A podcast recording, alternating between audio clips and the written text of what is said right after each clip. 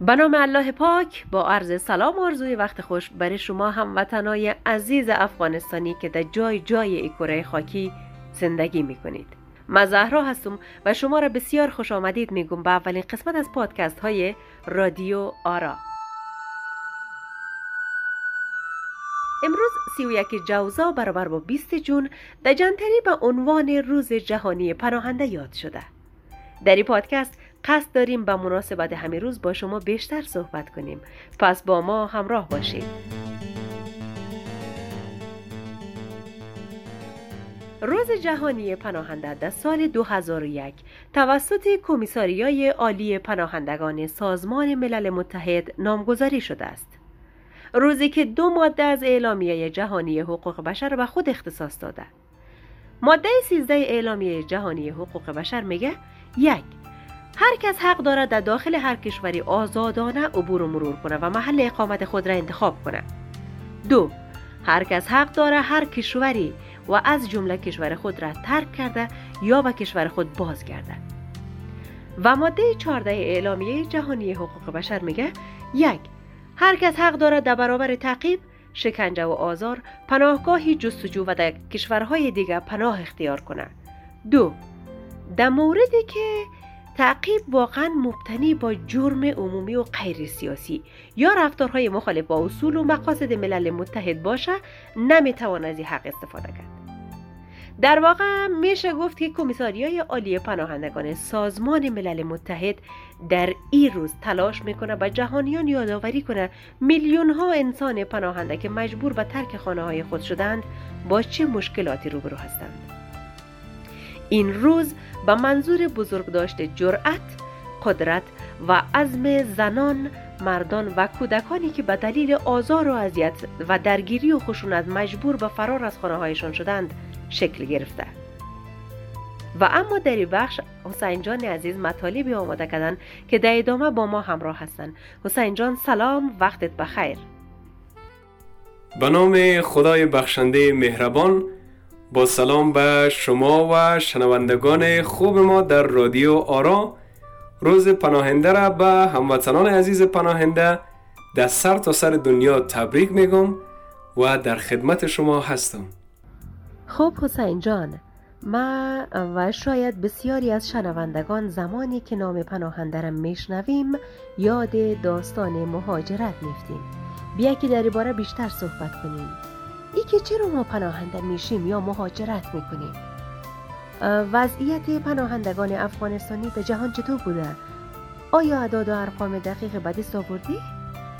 درست است در واقع من می‌خوایم از اینجا شروع کنم که چرا هموطنای عزیز ما تصمیم به مهاجرت می‌گیرند اولین و اصلی ترین دلیل برای مهاجرت در بین مردم ما عدم وجود امنیت است شاید بتوان در طول دهه های اخیر اصلی ترین موج مهاجرت در پای ناامنی را مهاجرت مردم افغانستان در دوران طالبان به کشورهای ایران و پاکستان دانست. شما می‌فهمید که بیشتر مردم در دوران به دلیل تبعیض و خشونت قومی صورت گرفته از سوی طالبان تلاش برای ترک مراکز مخاسمه و نگرانی از آینده خود از افغانستان خارج شدند. این خروج مهاجرتی برای حفظ جان در برابر تهدیدات روزافزون گروه طالبان بود.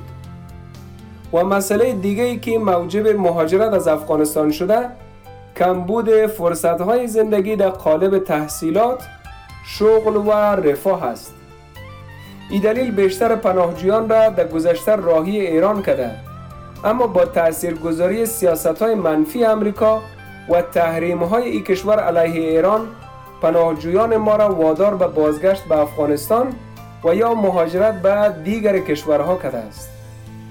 جنگ و ناامنی و فقر و تعصبات قومی از جمله انگیزه های اصلی تعدادی از مردم ما به منظور خروج از کشور برای رسیدن به حداقلی از آرامش و امنیت می باشد همو قسم که می‌دانید بسیاری اروپا را برای مهاجرت انتخاب می کنند شاید تبلیغات گسترده قاره سبز از دموکراسی و حقوق بشر و همچنین وضعیت بهتر اقتصادی و اشتغال این منطقه را برای جمعیتی از مهاجرین افغان جذاب و خوشایند کرده.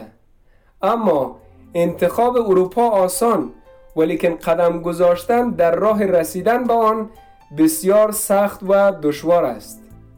برای رسیدن به چیزی که تحت عنوان زندگی بهتر سر زبانهای مهاجرین قرار دارد باید از ترکیه و یونان گذشت. به نکات خوب اشاره کردی. در این بخش داهمه جان هم به جمع ما اضافه میشه تا صحبت ها را پیش ببریم. سلام داهمه جان خوش آمدی. می‌فهمم که خودت هم در این باره گپایت آماده کردی. سلام می‌کنم برای خود زهرا جان و تمام شنوندگان خوب رادیو آرا. بله من هم می‌خواستم ادامه صحبت های شما را تکمیل کنم مهاجرت برای بسیاری از مردم عزیز ما آخرین مسیر و گذرگاه عبور از ناامنی ها، مشقت ها و سختی ها در کشوری می باشد که حدود چل سال درگیر جنگ، خونریزی و ویرانی گسترده است.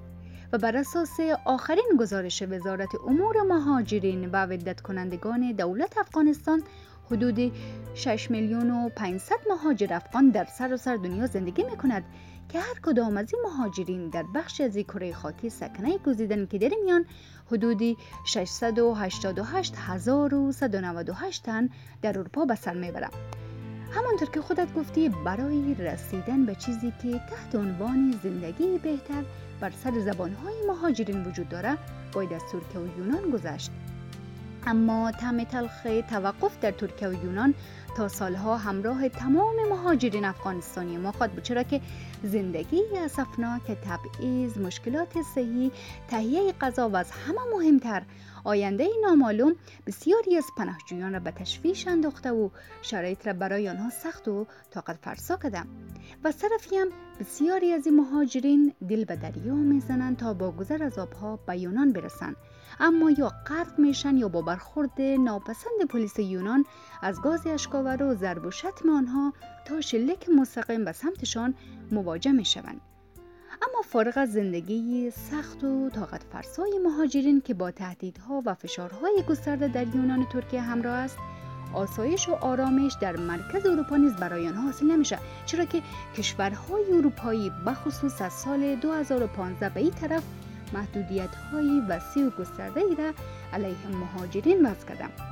به شکلی که هر ساله با اخراج بخش وسیع از آنها روبرو بوده ایم و در گزارشی که توسط وزارتخانه مهاجرین و ودت کنندگان افغانستان منتشر شده در سالهای اخیر تنها 40 درصد از مهاجرین پذیرفته شده و سایر از آنها اخراج و علاوه بر تمامی موضوعاتی که ما ذکر کردم کشورهای مختلف اروپایی در سالهای اخیر به شدت سیاستهای ضد مهاجرتی را در پیش گرفتند و برخوردهای غیر انسانی و زننده ای کشورها با مهاجرین بارها با اعتراضهای نهادهای حقوق بشری و رسانه های مستقل روبرو بوده است.